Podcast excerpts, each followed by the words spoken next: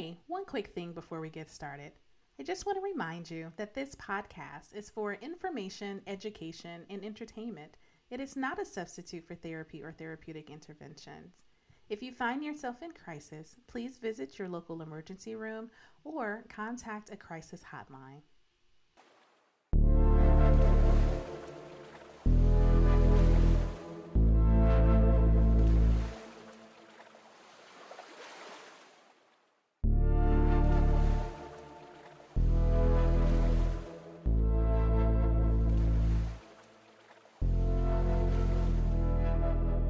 Everyone, it's LaShonda from Labors of Love, and you are listening to the Labors of Love podcast.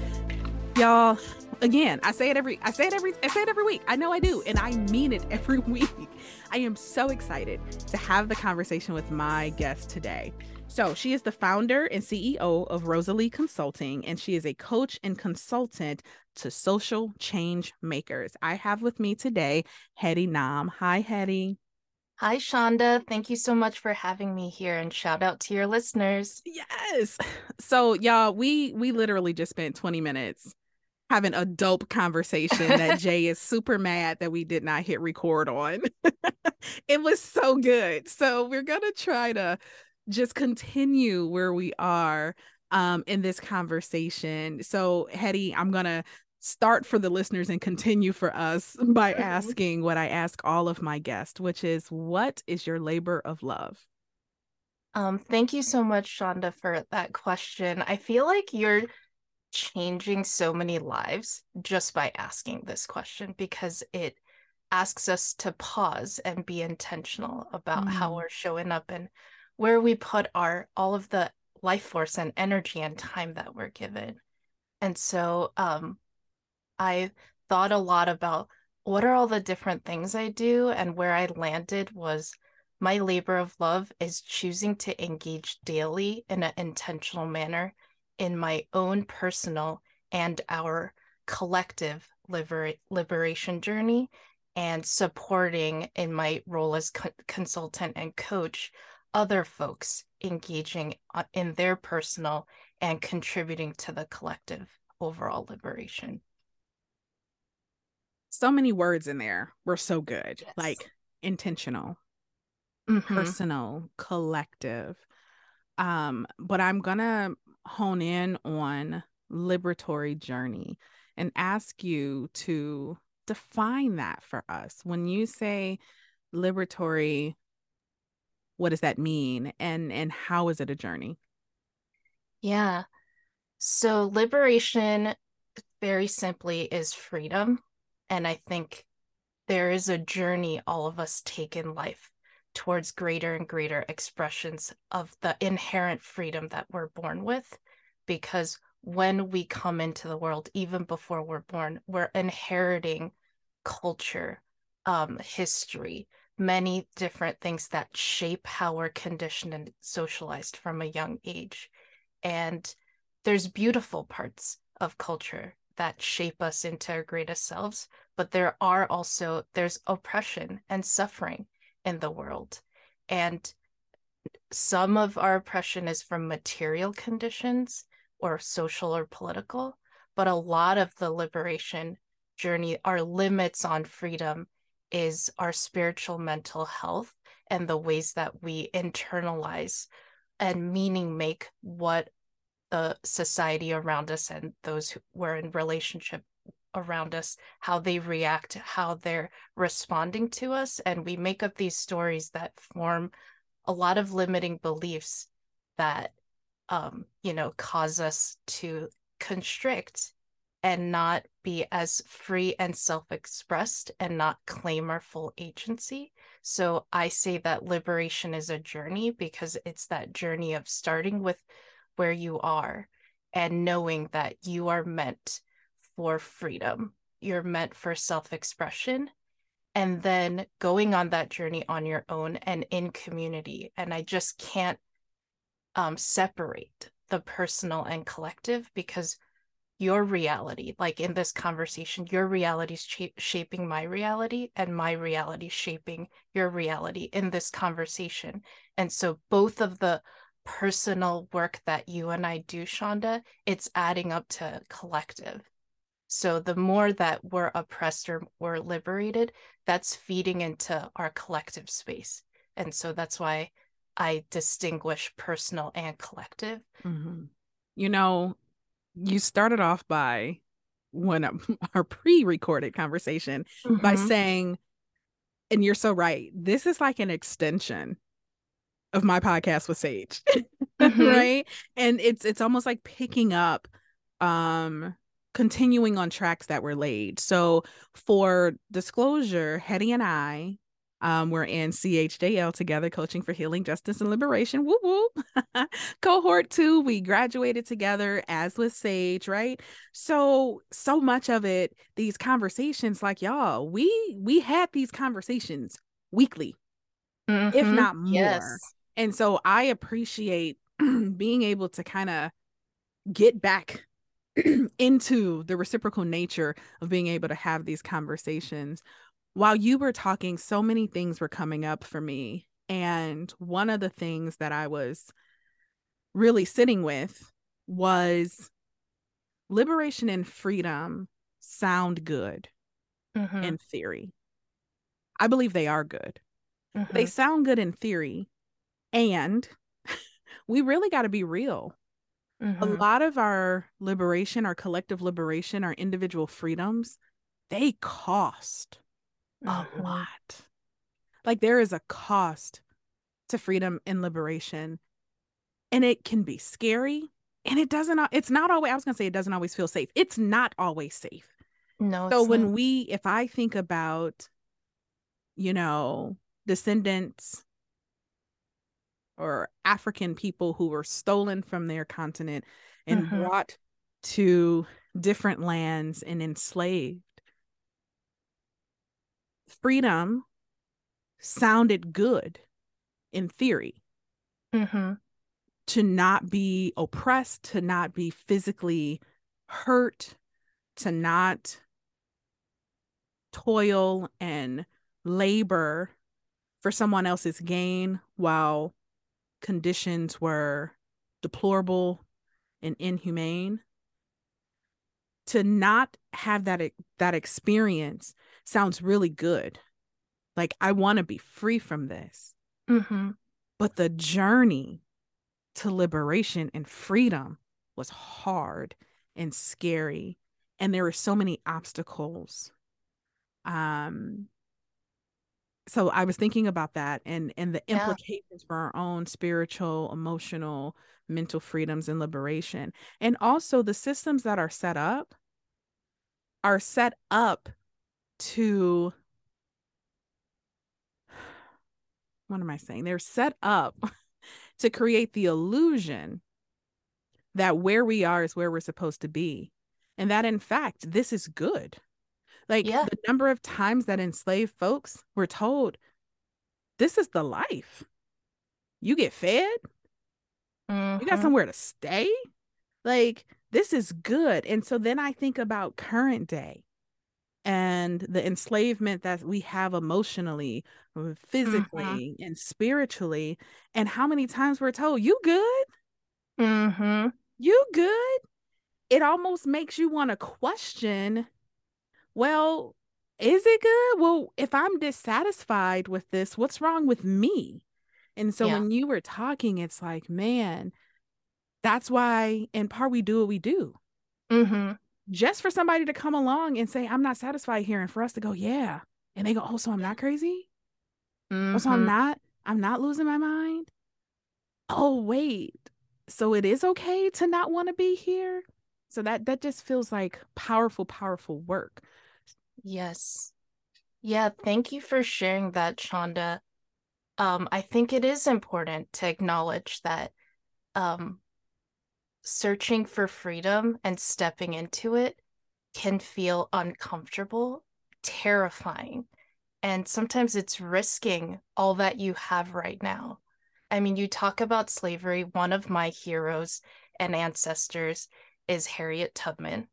Um, and I say ancestor in that I venerate her as an American who has influenced and shaped our history. And I've learned a lot from her. And one of my meditation teachers actually wrote a book about Harriet Tubman, about the inner Underground Railroad. Mm. And in the work, you can't bypass the fact that um, to escape from slavery or to help a slave escape to freedom was illegal, it was punishable uh, if you got caught as a runaway slave, you would probably face worse conditions than the slave labor, um, like consequences, death, torture, all these things. And then those people who are on the Underground Railroad, they were risking their lives. They were violating federal laws and putting their lives on the line and their communities, their businesses, their families, um, if they got caught. And so, yes, there is this element of risk, but then what's the alternative? You know, Harriet knew that she was supposed to be free. And in fact, when you look at the papers, her, the person who bought her grandmother as a slave wrote in his last will and testament that Harriet's mother and all of her mother's descendants were to be freed when her mother was 45 that man passed away and his children decided not to honor their father's last will and testament because they're like these are these slaves are assets that we can't give up. And so not only did harriet realize the evil of slavery but she found this out in her teenage years and she was determined to get to freedom and she of course she wanted her whole entire family to come and they weren't ready to come. And in fact, she ran away with two of her brothers one time, and they were in the woods, cold and hungry and thirsty. And they said, Let's go back because at least there we have food. And she was like, I can't believe I let them convince me to go back. And they faced the consequences of running away. And at that point, she told herself, I'm going to get free even if my family and my beloveds don't come with me. And she is a hella fierce woman. And I often draw inspiration, not because I am living in conditions of slavery, but I see very often the mental, emotional, spiritual chains that I have from my spiritual, from my social conditioning. And part of this book by Spring Washam is Harriet's spirit returning now to talk about the inner underground railroad work that we all have to do. And so, yeah, thank you so much for naming that it's it's not easy at times. It sounds good, but it requires everything that you have within you at times. Girl, so many things. Like I'm in my mind, I'm like, oh my God, all the directions I want to go. I know one way that I want to go. I'm to save that for a second. Thank you for evoking Harriet Spirit in this conversation. I thought about and I I I will admit I am feeling particularly emotional now a multitude of them I, I i wouldn't even be i couldn't name just one and i i'm allowing my body to have that moment mm. you know the sensations the chills the the holding my breath and then go oh you're holding your breath and then the mm-hmm. sigh and and all of that as i hear that one of the things that really stuck out to me is i over the last i would say week or so what i've had a difficult time articulating but i feel much more equipped to articulate it right now as you were sharing is i know that I am committed to continue moving towards my own freedom and collective liberation. And I am committed to bringing as many folks with me who will come.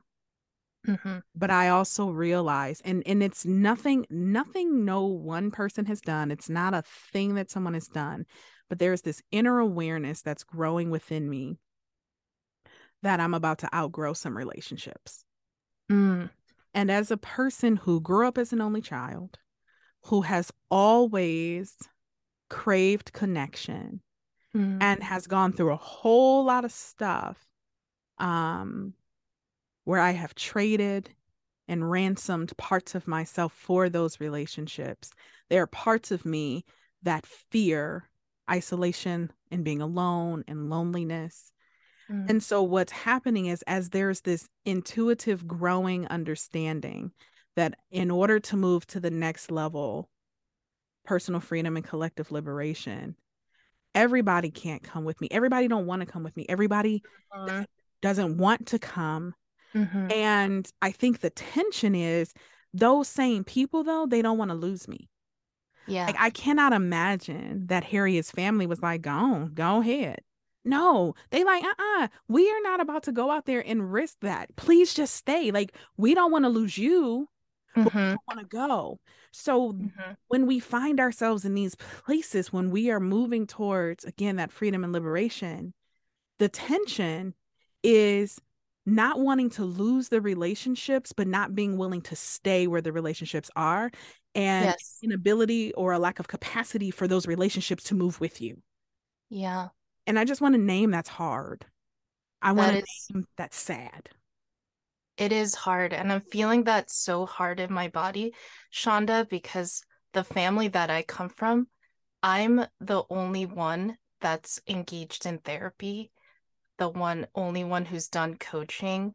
Um, and there's a lot of trauma in my family and you know i still walk with my family members and i still hold them dear in my heart but they are not necessarily the ones that are next to me on this trail yeah and that can be really sad there's a lot of grief around that and as you're sharing i'm also thinking even if someone is not meant to be sharing the experience of a particular part of your life journey, how you still carry them with you, mm-hmm. and the very freedoms that you expand into for yourself. All of those, um, the it shapes the way you show up in the world, and it's literally cultivating a freer world for those people if and when they choose to go on that journey. And so we don't know how time is going to work and when, if and when those folks are going to come back into our lives or if they're going to realize something through our example. Um, and I have to say, that's a very vulnerable thing, especially when there's a lot of love. But yes, to like, what are the choices that you have in that to keep yourself small or to say, I love myself and you enough to expand beyond our relationship at this moment in time. And it is not about, I'm better than you, I'm leaving you behind. But this part of the journey, we're not going to be walking together. That's beautiful. And I feel like that gives, that expanded something for me. Mm-hmm. because when you said it, my first thought was how we will sometimes we're so animate to hold on to relationships and I understand why that we try to scoop people up and put them on our backs and carry mm-hmm. them with us. And so we're my my my partner and I we're wrestling fans and mm-hmm. it was WrestleMania this weekend. So we watched a lot of wrestling. And it's all I you know I can't help it. I see it for the entertainment, but I'm always taking something deeper. And what's mm-hmm. always interesting to me with the different wrestlers and their different moves is there have some where you'll pick up a person. And if you pick up a person who's not moving, mm-hmm. you know, that is a different kind of pressure than you trying to scoop somebody up who's resistant and fighting and how much more strength and energy and effort it takes to yes. pick someone up and do something with someone who is resistant to what you're trying to do with mm-hmm. them. And so my first thought was like, I don't have the energy, capacity, or desire to pick somebody up who is kicking and fighting and doesn't want to come. But there was something very beautiful about the way you painted the picture of preparing the space for when and if they're ready. That my body settled. Mm. Yeah, right? I I I don't have to convince anyone. I don't have to pick up anyone and try to drag them with me. There doesn't have to be an indictment on mm-hmm. their character or who they are. Mm-hmm. I just got to do what I got to do.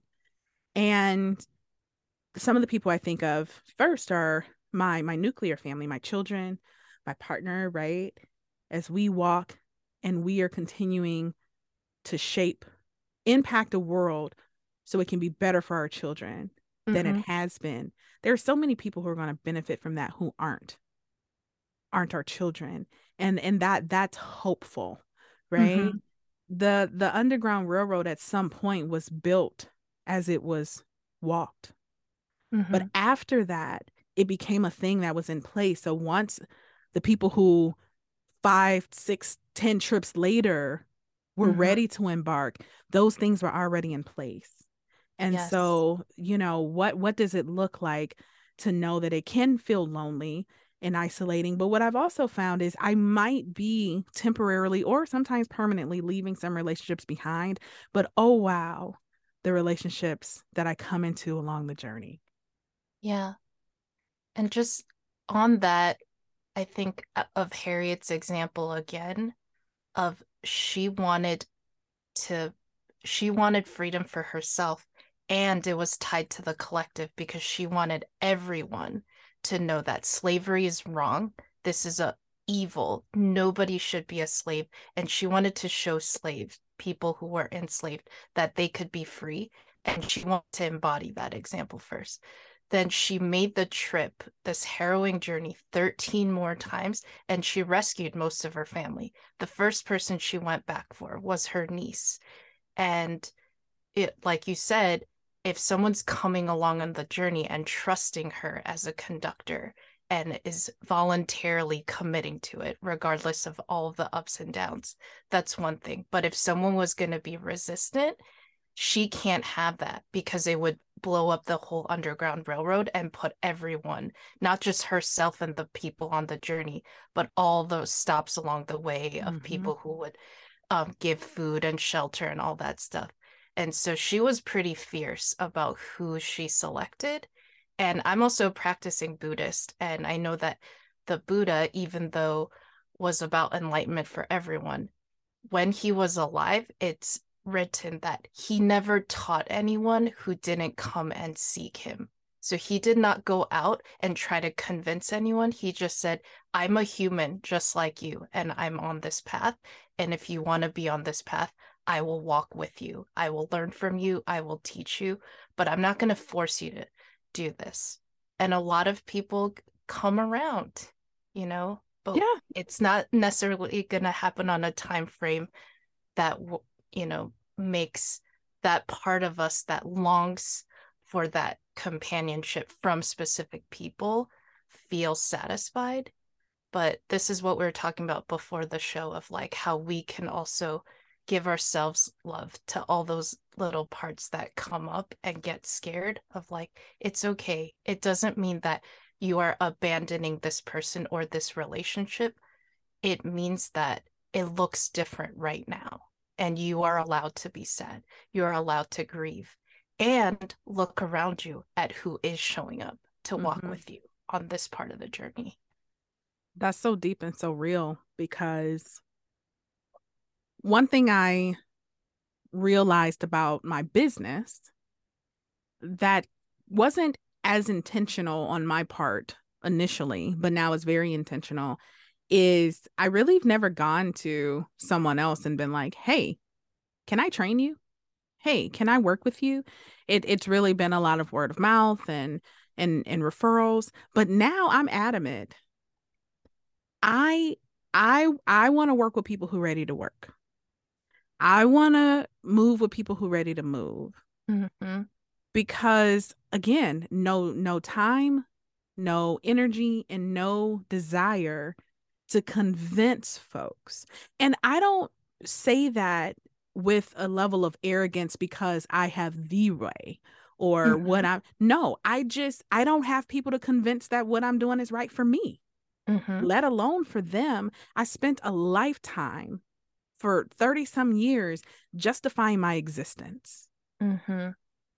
And I reckon I'm no longer justifying my existence and i i'm getting more and more comfortable with people who don't get it or disagree Mhm. i'm creating enough space to go and that's okay they that that it really is okay but i also don't have to justify or explain or convince Mhm. If people are genuinely curious let's have the conversation if people move straight into judgment that's that's not my that's not my problem that's not my issue but i Mm. won't sit here and pretend that it doesn't hurt Yeah. i i won't pretend that i don't get sad sometimes Mhm. you know my my family experienced something recently where we were intentionally excluded from a community that we are in proximity to but Mm. very clearly not wanted Mm. and i sat i sh- the struggle was i was literally sitting with myself talking out loud like on one hand i don't even understand why i'm upset because like it's not like i want to be a part of the community it's not like i'm like oh like i wanted to be there but on the other hand it's like you didn't give me an opportunity to decline then on the other yeah i only got two hands but on the other foot what, what all these appendages i'm using like and then there was this idea of wow like you legit didn't want us there Mm. it, it it is so obvious that we were not wanted Mm. and then also i'm grateful because now i know Mhm. now i know we don't have to pretend we don't have to act let you know this gets Yeah. to be what it is so there there i i'm sharing that because i don't know i we live in a very unfortunate binary culture Mm. that's like well either you're this or you're that and i'm like nah i'm that that a couple more things and then something else that pops up and, and leaves and keeps popping up like i'm all that and i get to be that so it's it's permission giving for myself and others to say like that mess that you're feeling that's Mhm. okay Yeah. you get to be messy I love that. And that's exactly the personal liberation journey. I heard, like, I felt it right in my chest when you said, spent 30 years justifying my existence. And that's something I deeply relate to.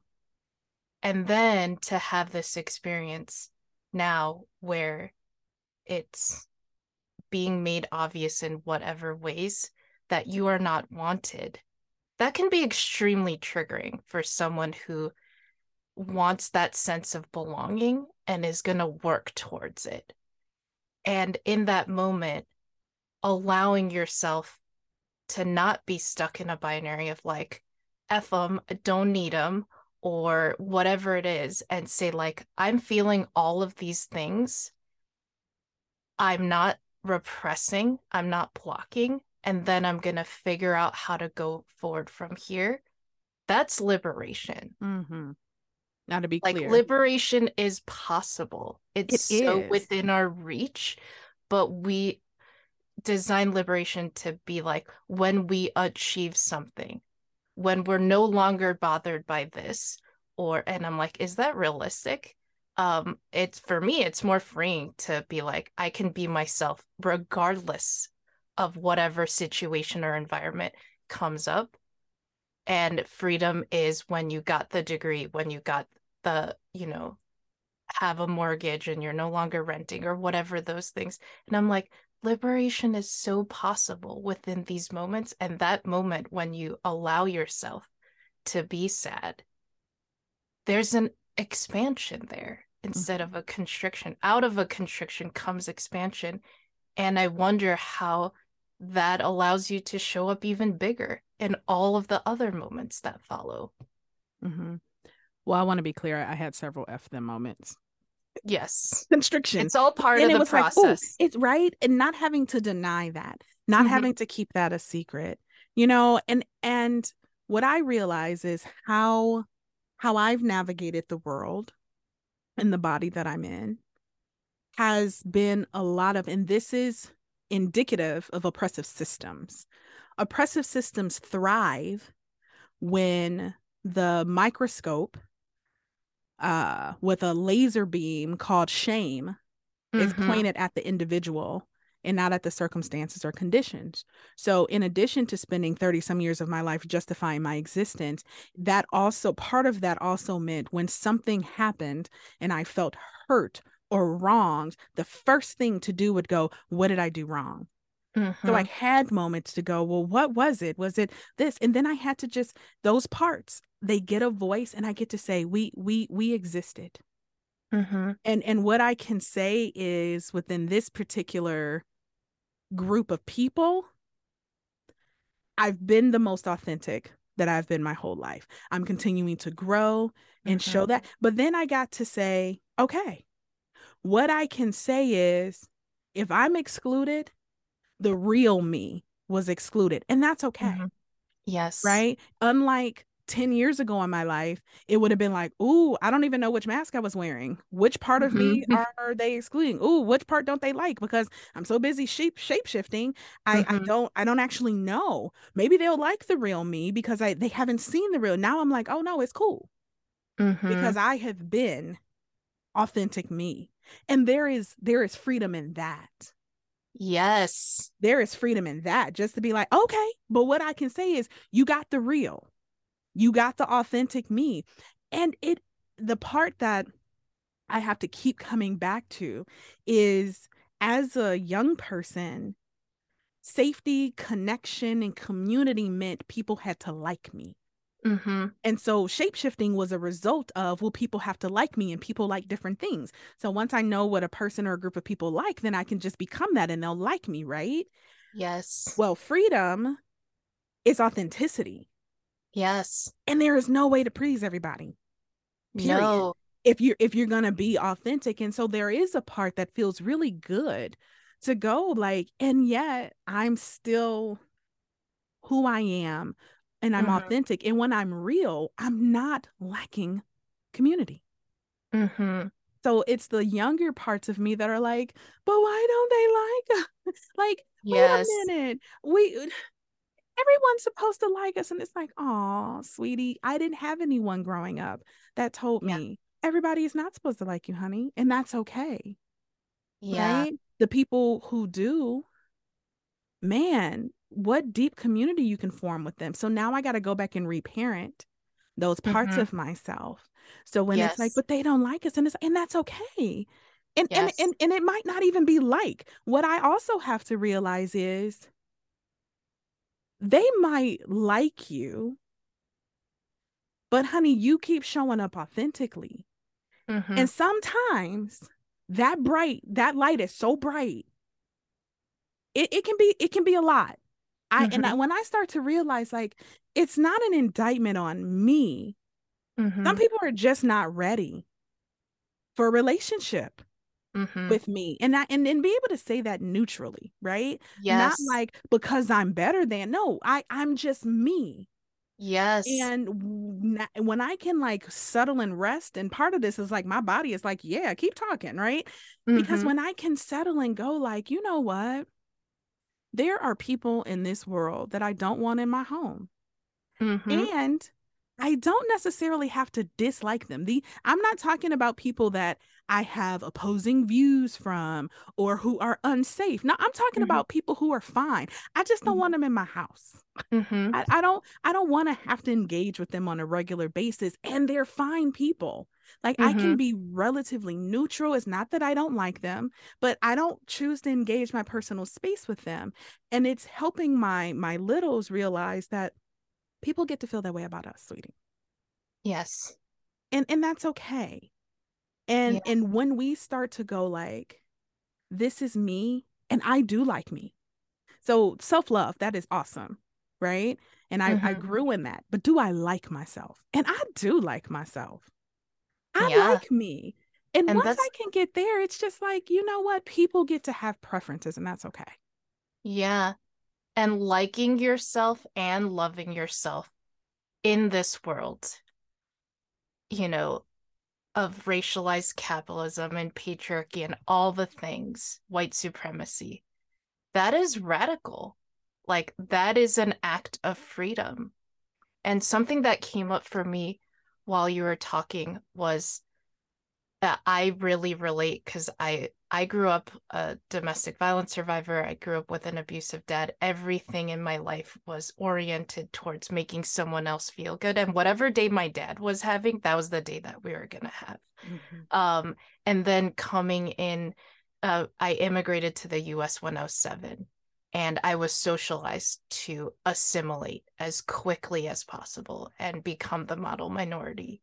And so um when your whole orientation is towards like justifying your existence and being at the service of others and all of your life experience all the rewards you get is for fulfilling that role and not being authentic i think it is a radical act of freedom to just be yourself and say hey like my younger self my child my teenage self I have those parts too, Shanda, that are like, but I want them to like us. And I'm thinking, but at what cost? When I, when they signaled to me, they don't want to be around them. And I like heard because you can't handle me at my authentic truth, then that's freedom of like, I don't have to enter that oppressive space. Thank you for telling me. And so it's really interesting. I when I was younger, I thought freedom w- was just the ability to do whatever I wanted, think whatever I want, say whatever I want, whenever I wanted. And now I've been on this spiritual path where I'm like, actually, a lot of limitations can lead to freedom. How can I see limitations and choices that are t- seemingly taken away from me? How can I find freedom in that? And if I am not welcome in a space, thank you, because I don't want to be in another oppressive space where I have to pretend. And that frees up my time and energy to be on my own or with others who can authentically be with me in community. And so then it becomes a gift. You get to give the gift of who you are to people who are ready to receive it. It is not forcing it down someone's throats or giving it to someone who's going to take it and throw it in the trash. So good. So good. And when you were talking, I thought one of the, I think, biggest factors, at least right now, that I'm experiencing within freedom is choice. It, I don't think I realized how little or infrequently I experienced choice mm-hmm. growing up or before. So, um, across a multitude of things, right? So, let's take clothing. The process for shopping for clothing was go into a store, and the first thing is just don't even look at the clothes, look at the size. Do they even have my size?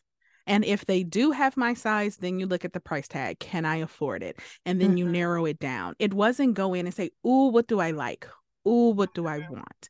Right. You know, it wasn't until very recently in life that the cars I drove were because I want that car. Like the mm-hmm. car we're mm-hmm. driving now, I said, you know, it was we got it when the when I was pregnant with the twins, and I'm like, I need, I want this. These are the characteristics. What cars have that characteristic? This is the one I want. And we went and got it.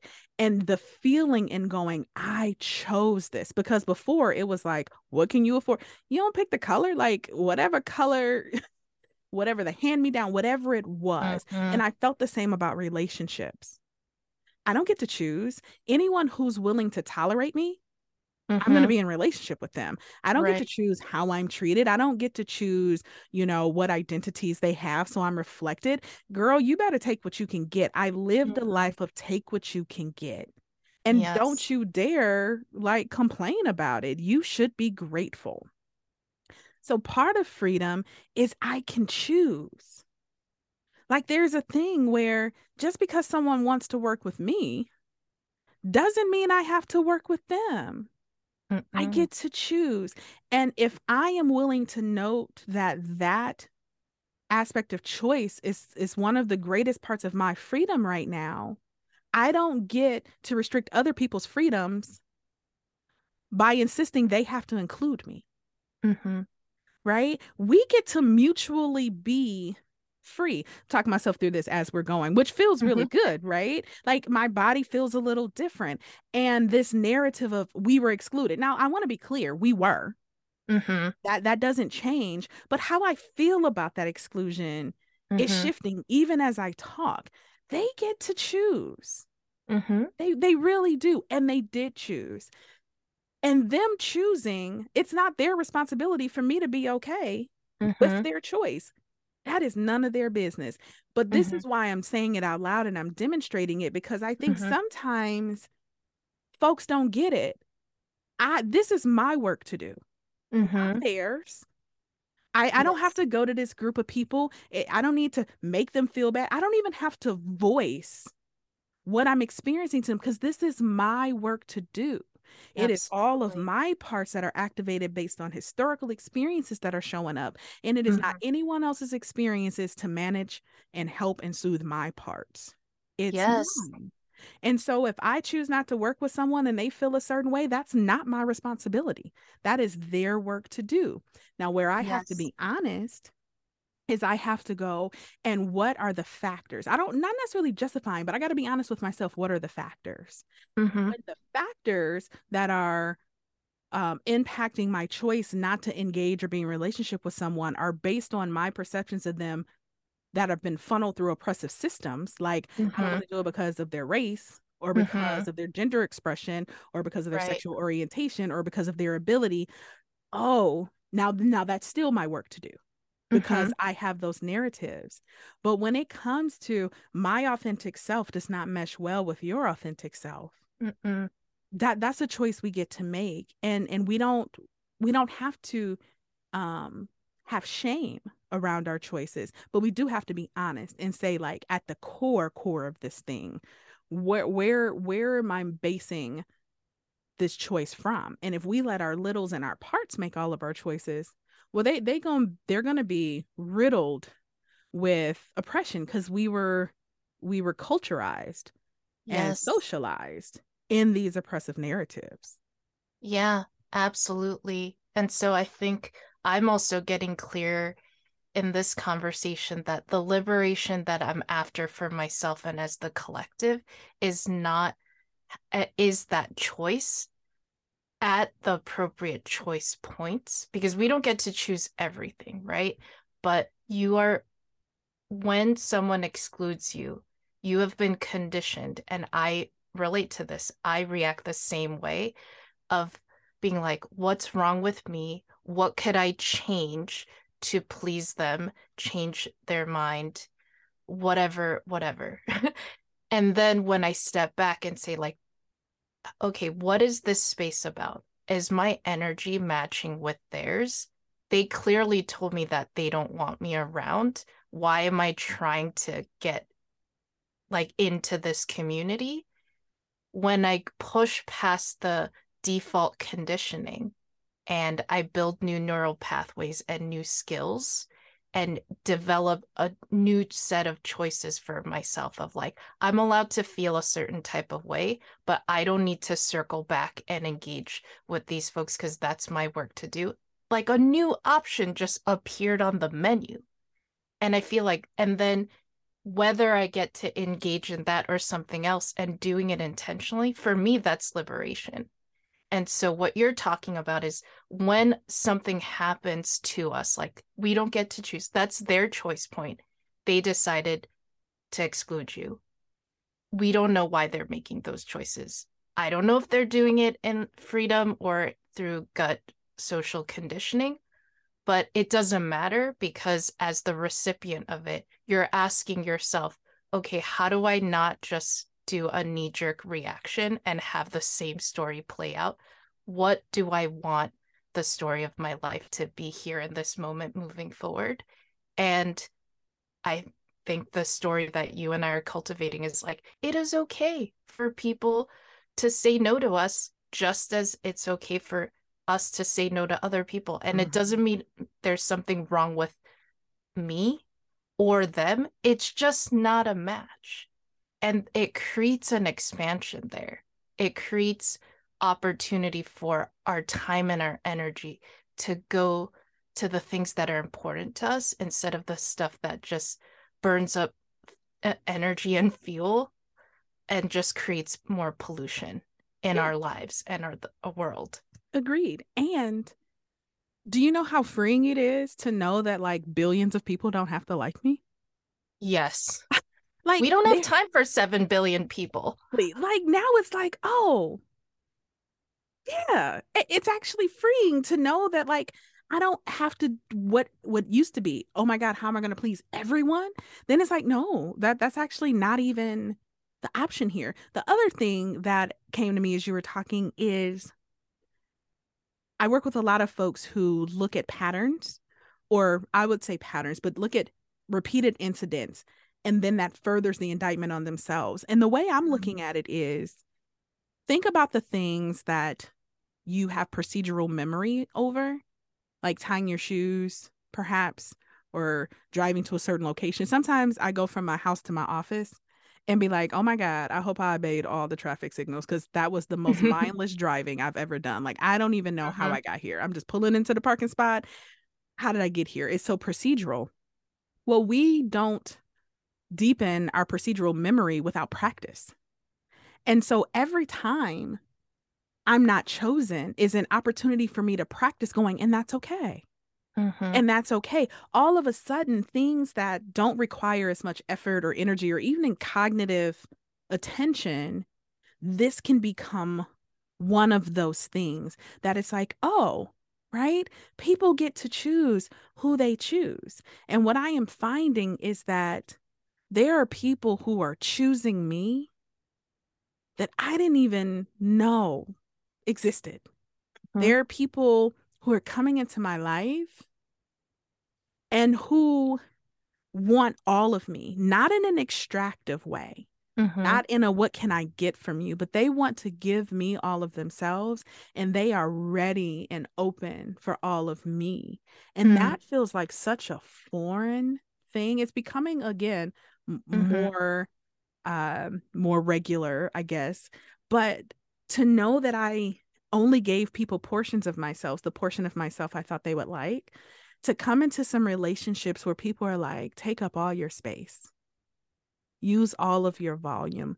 And sometimes taking up all the space I want to take up means that I do get small because it's okay to be small sometimes. It's not okay yes. for systems and people to make me feel like my only option is to be right. small, but I will crawl up into a ball under a cover in a minute, and that's okay. Right. Right. Use all of my voice means I can scream from the mountaintops. It also means I get to be silent. And I had positioned myself in a space where people wanted my voice so much. But when I wanted to be quiet, they didn't like it or they couldn't take it. Mm. Mm-hmm. So it's like, oh, you want my voice, but what about when I'm tired? What about when I just want to be quiet and silent? Can that be okay? So that's what I mean by my full self, how I'm showing up in the moment. Um, and when I spend less effort and energy trying to be places where the environment, the people, or the community has suggested it's not a good fit, I can reserve that and put it into the places, community, and people hmm. who are for me at this yes. moment. And when that shifts, it's okay. Yeah. So limitations as freedom and still being able to see an expansive set of choices within the limitations and constraints we face in our lives. And then again, choice to be intentional about when we're going to be quiet and when we're going to be loud or somewhere in between and not having the expectation from others and us meeting to constantly fulfill that expectation. I think ultimately what we're talking about is reclaiming the wholeness that we're born with mm-hmm. because we're split up into so many parts. And I think something I've really had to face in my personal liberation journey is as much as suffering and trauma I came into into the world as a child, as I grew into adulthood, I realized that I was perpetuating those through the choices that I was making. And part of that choice, the other side of authenticity, and this is not from like a evil place, but just a place of wanting to survive. There was a lot of duplicity and multiplicity in the ways that I showed up. Because as a domestic violence survivor, I was a pathological liar for the first 18 years of my life. I pretended to the outside world that my family was good Mm-hmm. because there was shame and silence around it. And when that becomes your whole world, it becomes really easy to enter spaces and shave parts of yourself off and pre- I never lied in a sense of making stuff up that wasn't there, but I lied by omission. Mm-hmm. And this was a trait and skill that I took into so many places and then I came away empty, feeling like what but what about me? Like I'm living life, I'm in I'm I have a career, I have friendships, I have relationships, but like none of this is filling me.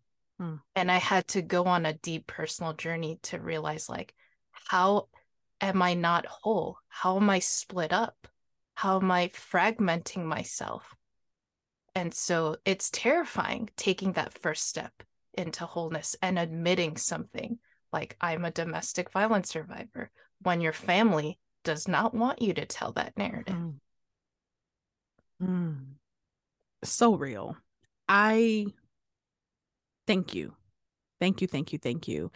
I I I recognize how my body experienced your sharing that and I I know factually that that part specifically is going to speak to some people who either will find resonance in it because they are aware of it or some people who are literally going to stop and their mouth is going to open and go like oh my god right lying was the survival skill that i needed to be Mhm. safe why we would expect to have perfected certain skills and then think that they're just going to go away because Mhm. we've shifted environments it's unrealistic Mhm. and it gives i think words and permission for people to have compassion and Mhm. curiosity with themselves instead of Mhm. the judgment and hatred that often comes with these things so that oh my god that was so beautiful and i'm so grateful i realized that i don't want to stop talking Mhm. um and we might not but i'm going to stop recording at some point Mhm. but um so much what a beautiful conversation oh my god and embedded in this this is a this is exactly what our cohort was like. Like oh we're gonna Mhm. go into the depths and then literally after nine months be like i don't even know where you live. Where do you live what do you act like what's your title? Like what do you do for work? Like we don't know. So i i want people to at least know how does your labor of love show up occupationally Mhm. in the world? Yeah, thank you. So, um, right now I'm the founder and CEO of Rosalee Consulting, and I provide coaching and consulting to individuals and organizations that are social change uh, in the business of social change. So I work with a lot of folks in nonprofit and philanthropy, um, but also some artists and entrepreneurs, anyone who's out uh, value values aligned for the same causes towards social justice and collective liberation.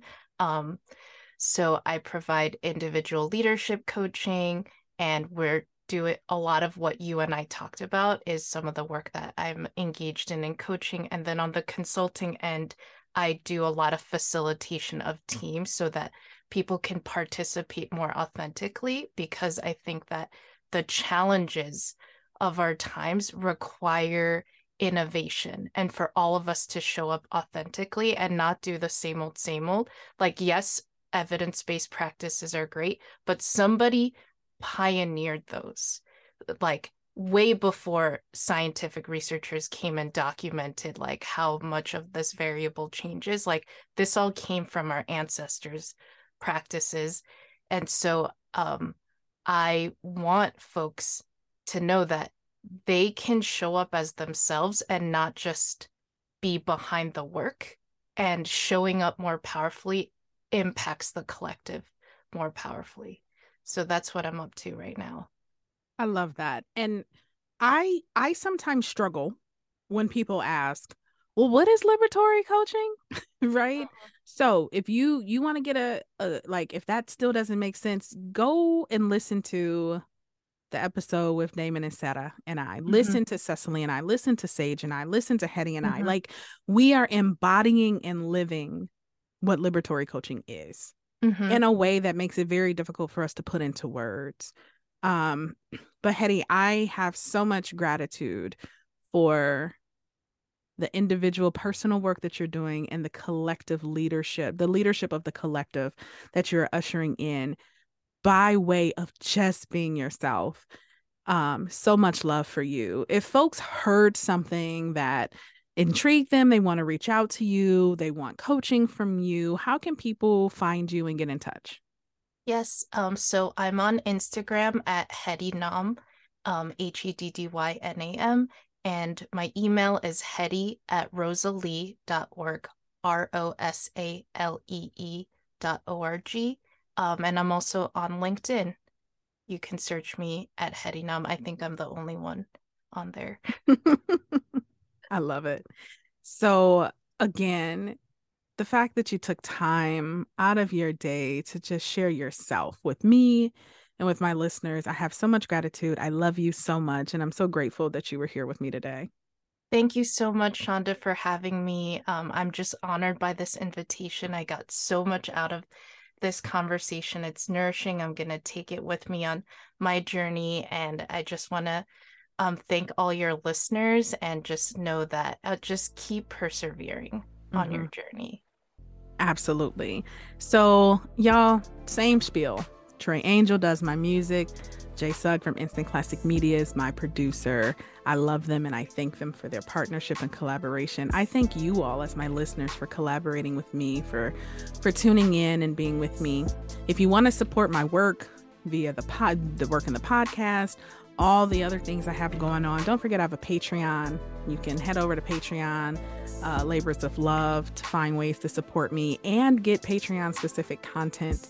If you haven't already written, written a review or shared the podcast with a friend or given us that five star review, please do so. Um, it's just helpful. you know how awesome it is. Share this awesomeness with other people. And don't forget that we're on all the major social media outlets. Would love to engage with you there. Until we connect again, you all be well.